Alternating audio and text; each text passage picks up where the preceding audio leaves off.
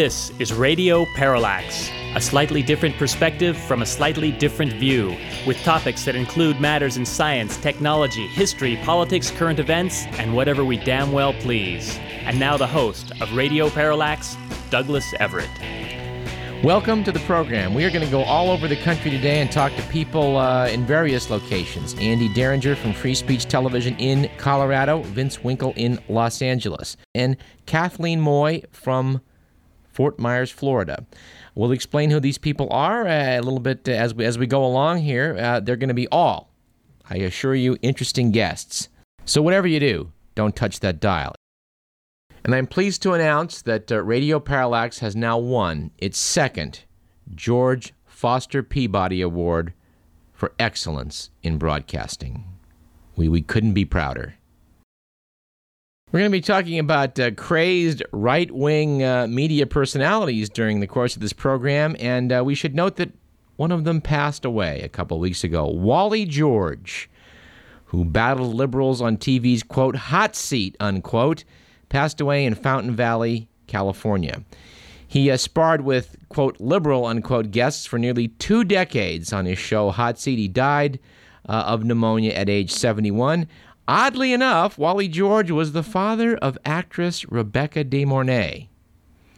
His combative television show broadcast on KDOC TV in Anaheim. It was quite popular back in the 80s. I remember watching it when I was in a medical school. Uh, it was the predecessor, very much the predecessor of the Jerry Springer type uh, uh, action you see today. It was sort of a mix of, uh, of Bill O'Reilly, if you will, and Jerry Springer. He called it Combat TV, was known for interrupting guests, shades of Bill O'Reilly, and by shouting insults at them. Gone but not forgotten. Wally George. We have an email here uh, that was sent to us by Teresa Kinney, who is our boss uh, here at uh, KDVS Radio. Apparently, someone commissioned an independent study that compared radio parallax to the O'Reilly factor. This comes out of left field. It's a complete surprise to us. We had no idea this was being done, but by gosh, we're glad it was. Once again, a comparison between this program, Radio Parallax, and Fox Television's The O'Reilly Factor. All right. The various criteria were number one, evidence based analysis. Radio Parallax, O'Reilly Factor. Number two, telling guests to shut up. Radio Parallax, O'Reilly Factor. Use of and Radio Parallax, O'Reilly Factor. Number four, criticizing the media as a liberal conspiracy. Radio Parallax, O'Reilly Factor. Number five, Madcap Antics. Radio Parallax, The O'Reilly Factor. And number six, lied about winning two Peabody Awards. Radio Parallax, O'Reilly Factor. So there you have it. The vote is in on this independent scientific study. Radio Parallax 4, O'Reilly Factor 3.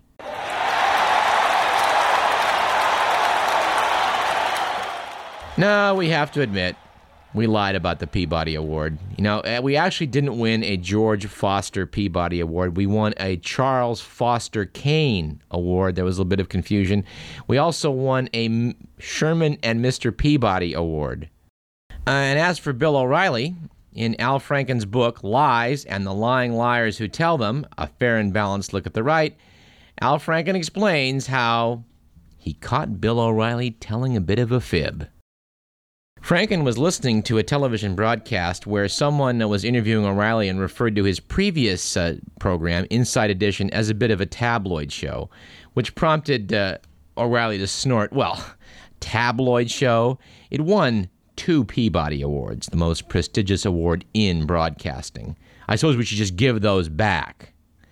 Well, Franken thought that was odd that a tabloid show had won two Peabody Awards, so he called up the people at the Peabody Awards and said, Did you give one to Inside Edition? No, they said. No, we certainly did not. So he called up O'Reilly, who returned his call, and he said, uh, So you won two Peabody Awards? And uh, O'Reilly said, Yes. And he says, Well, that's funny because the Peabody Award people don't think you did. Let me quote this verbatim from the book. Let me, let me pull this out of his chapter on, on Bill O'Reilly. Yeah, Al, what can I do for you? Well, first of all, Bill, congratulations on all your success. Thanks. What's up? Okay, I saw you the night on C SPAN. You said Inside Edition had won a couple of Peabodys. That's right, we won two. Well, maybe you should check that out with the Peabody people because they don't think you did. There was a pause at the end of the phone. Then, I'll call you back. About 10 minutes later, Bill was on the line. It was a polk. A polk? I asked. Yeah, just as prestigious as the Peabody. So, there are two most prestigious awards in journalism? Bill didn't appreciate the sarcasm. Al, it's a very prestigious award. Fine, I said, but Bill, don't you think it's a little ironic that you got it wrong about a journalism award?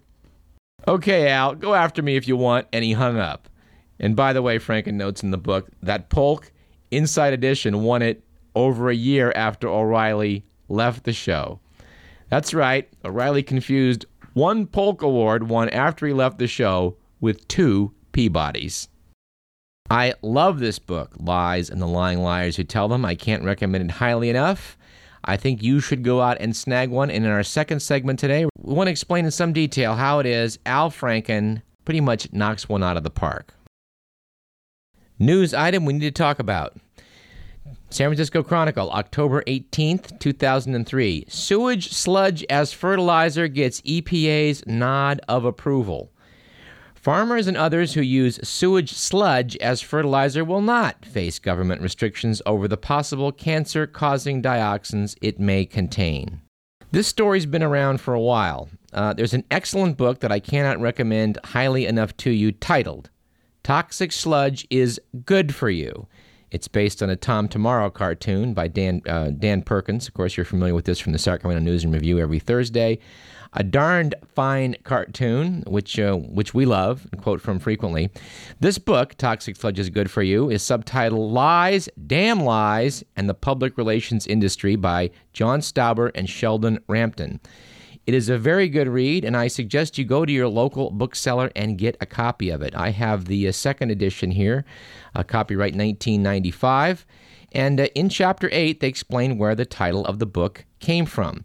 This is mostly an expose about the public relations industry, but it has an excellent chapter, this chapter number eight, about specifically toxic sludge. They wanted a grabber name for this book, and they were contemplating whether to call it uh, Masters of Deceit in, in, the fashion of J. Edgar Hoover's classic 1950s anti communist diatribe, or perhaps lifting the title from Arnold Schwarzenegger's 1994 film True Lies. They settled on the toxic sludge because it was a very funny cartoon, which is reproduced in the book, and thought it would, it would grab people. To their surprise, they received a call from Nancy Blatt, the public information officer of the Water Environment Federation. She was concerned the title might interfere with the Federation's plans to transform the image of sewage sludge. It's not toxic, she said, and we're launching a campaign to get people to stop calling it sludge. We call it biosolids. Now, it may be worth mentioning, as I was uh, boning up on this, that uh, this hasn't got the coverage that perhaps it warrants from someone like National Public Radio.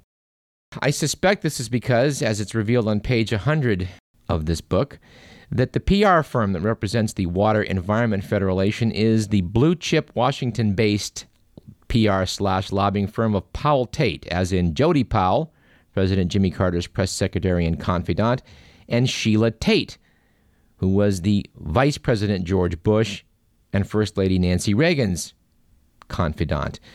Sheila Tate is also the chairperson of the Corporation for Public Broadcasting. We speculate there's a bit of a conflict of interest here. It has, however, aired on National Public Radio. We know someone who got a story on, and we're going to put a call to him in a few minutes, Vince Winkle in Los Angeles, to talk about his story on this same matter. We should mention that this group, the Water Environment Federation, which just I think calls to mind, you know, cascading uh, creeks and you know, in a bucolic setting, uh, was formerly called the Federation of Sewage Works Associations. Uh, after that, it was called The Federation of Sewage and Industrial Wastes Association, that was in the 50s. In 1960, it changed its name to the Water Pollution Control Federation. They decided to go green in 1990, however, and changed Water Pollution Control Federation to Water Environment Federation. Now, as explained in, in this book, uh, once you create sludge from something like New York City with all its millions of inhabitants, there's basically five things you can do with it. You can incinerate it, releasing pollution into the air, dump it into landfills, which is expensive and can leach contaminants into groundwater. You can ocean dump it, where it creates vast underwater dead seas. You can gasify it, uh, using sludge to generate methanol energy, which is favored uh, as the most environmentally sound approach, but unfortunately it's the most expensive. And then there's the fifth approach. Call it plant fertilizer and dump it on farm fields. It's the cheapest method available. Guess which one has become the favored method? Let's talk to someone who's done some work in this area. Joining us now from Los Angeles to talk about the issue of toxic sludge is longtime public broadcast journalist Vince Winkle. Vince, uh, welcome to Radio Parallax. Thanks, Doug. I understand that you um, got involved in this matter of some toxic sludge that was being spread around eastern Colorado. Tell us about that. That's right. I was living in Boulder, Colorado, and uh, I was talking with an environmental activist who also teaches at the University of Colorado uh, about a variety of uh, toxic waste sites and, and uh, different people we knew that were kind of fighting the fight. And she told me about a Superfund site in Denver called the Lowry Landfill. The contaminated groundwater had been uh, was being allowed to flow into Denver's sewer pipes, go through the Denver's sewage treatment plant, and then the sludge from that was being distributed over thousands of acres of a government-owned cropland in eastern Colorado. That in and of itself didn't sound so so good when we realized that the Superfund site uh, had a variety of wells across it in which plutonium had been dumped in the 19, I believe in the 1960s, and that there were still readings of plutonium on the site. Uh, that's when the alarm bells started to go off. The plutonium in the sludge, what's the connection? Well, plutonium uh, is not readily water soluble. So it collects in sewage pipes and it concentrates in sludge. Okay. And no matter what sort of water treatment facility a city or municipality has, it's not going to remove uh, nuclear isotopes, including plutonium. So somewhere upstream of that of that sewage processing, there was someone that was dumping radioactive waste that included plutonium, and it got concentrated into the sludge. Presumably, I mean the the the the, the Superfund site had you know every heavy metal imaginable. It had plutonium, and all of this was seeping into the groundwater, which was going through the Denver sewage treatment plant facility. And of course, when they go through that, all the solids that come out of the sewage treatment plant are termed biosolids or, or sludge. It's sold in bags called Metro Grow, although the environmentalists call it Metro Glow. and uh, that sludge is spread on these wheat fields all over eastern Colorado. By the time the sludge reaches the farmland, what toxic materials remain, you know, in the material, the EPA approved this Superfund cleanup plan. Mm-hmm. And that is what alarmed a lot of environmentalists because it set up uh, a precedent that cities can allow radioactive contaminated waste to be accepted at sewage treatment plants. So it's not just a Colorado issue, it's, it's a national issue. Because they're sending this stuff everywhere. Right. I mean, uh, uh, up in Tonawanda, New York, that city spent more than $3 million to remove nuclear contamination from its sewer system. Uh-huh. Uh, and that's happening in, in large and small cities around the country. And even without the whole uh, concept of having, you know, the plutonium in the sludge, sludge itself is just not the healthiest matter, you know, on the face of the earth. Yeah, we should probably explain that. You know, if, if I recommend highly this book, "Toxic Sludge is Good for You" by uh, John Stauber and Sheldon Rampton. It's mostly an expose about the public relations in- industry, but they took their title about this uh, from Tom Tomorrow cartoon, oddly enough, about about what sludge is, and they explain that in the old days, of course, uh, you can you can recycle human waste, you can or, or, animal waste, and it makes an excellent fertilizer. But in a modern era, uh, when you mix industrial chemicals with this, it's quite a different story. Right. A lot of substances uh, are unregulated that end up in the sewer systems that end up in sludge. Earlier this month, something like 75 environmental groups petitioned the EPA for a national ban on the use of sludge as fertilizer. Yes. You know, they're saying the contents are unpredictable and hazardous. Uh, at the same time, I believe it was last week that the EPA came out with its ruling. It's now approved as fertilizer by right, the EPA. and they're not going to restrict sludge as fertilizer. Well, uh, you know, the National Resources Defense Council, uh, people we're going to have on the show in the future. We talked to Craig Noble, uh, their, their San Francisco office. They're going to put us in touch with some people uh, about this issue of dioxins and other uh, dioxin like compounds, which really got their attention. But there's, you know, the, in, in, this book, Toxics, they list a number of things that are in there. And it's, you know, heavy metals like cadmium and uh, lead that once they're in the soil, you don't get them back out again. chlorinated pesticides, bacteria, viruses, protozoans parasitic worms, fungi, things that are in sewage that aren't necessarily killed completely by treatment, and uh, it's just a, it's a terrible situation.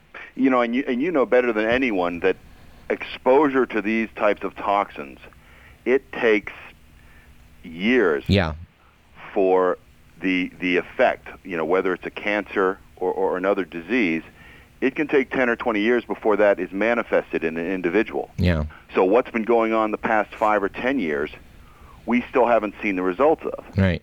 And you know, the federal government and, state governments are horrible about doing follow-up health studies. Yes. The federal government and the New York State Department of Public Health still has not done a comprehensive follow-up health study on that little neighborhood in Niagara Falls called Love Canal. Yeah. And the people who were evacuated there in 1978. Yeah. And because these studies don't get done, different government agencies can turn around and say, you have no proof that this is bad. Right, no study, no no evidence. So, Vince, how far did this story did you get with this story? Well, we, we, we got it on the air, and uh, it was a very emotional story because I spent some time with the farmers in eastern Colorado who were very upset that, that their private farms were surrounded by uh, government-owned farms where you know tons and tons of this fertilizer was dumped every day, and of course, with the winds out there, mm-hmm. it's getting distributed on everyone else's land. Right. They're still allowing the uh, contaminated water from this Superfund site to go into the city sewer system, which means it is eventually, uh, components of it are eventually ending up as fertilizer in farms and perhaps in, you know, my next bowl of Wheaties. Well, they, they, a lot of uh, major food um, uh, giants have refused to let this onto cropland that would later wind up in food products, but they're apparently wavering on this now uh, as well, which I think is a is a grave concern. Anyone is worried about what they're eating. Many people still seem to think when the EPA says it's safe, it's safe. But the Environmental Protection Agency, in my experience in, in dealing with them during covering this story a few years ago in Colorado, you know, the last thing that seemed to be on anybody's mind was human safety. Well, Vince Winkle, I appreciate your, your uh, to talking to us about this. We don't have time to go into this detail that it warrants, but would you please come back on in the weeks to come as we come topic and, and, and delve into it a little more deeply? Absolutely. All right. Thank you very much. You bet. Once again, that was Vince Winkle. He's currently affiliated with KCET in Los Angeles. He's had many years of experience in public broadcasting and has won awards for his work. Vincent's concerns about the EPA uh, are points well taken. I'm sitting on an article from the Sacramento Bee, uh, September 4th, 2003. I don't know if you saw this story uh, from the Knight Ridder newspaper. Seth Borenstein, eyebrows raised as pair leave EPA, Dateline, Washington. Two top Environmental Protection Agency officials who are deeply involved in easing an air pollution rule for old power plants just took jobs with firms that benefit from the changes. Days after the changes in the power plant pollution rule were announced last week, John Pemberton, the chief of staff in the EPA's Air and Ra- Radiation Office, told colleagues he'd be joining Southern Company, an Atlanta based utility that's the nation's number two power plant polluter. He was a driving force in the lobbying for the rule change. Also, Ed Krenik, who had been with the EPA as Associate Administrator for Congressional Affairs, started work Tuesday at that time at Bracewell and Patterson, a top Houston based law firm that coordinated lobbying for several utilities on easing the power plant pollution rule. John Walke, the director of the Clean Air Project at the National Resources Defense Council, said it uh, smells as bad as it looks.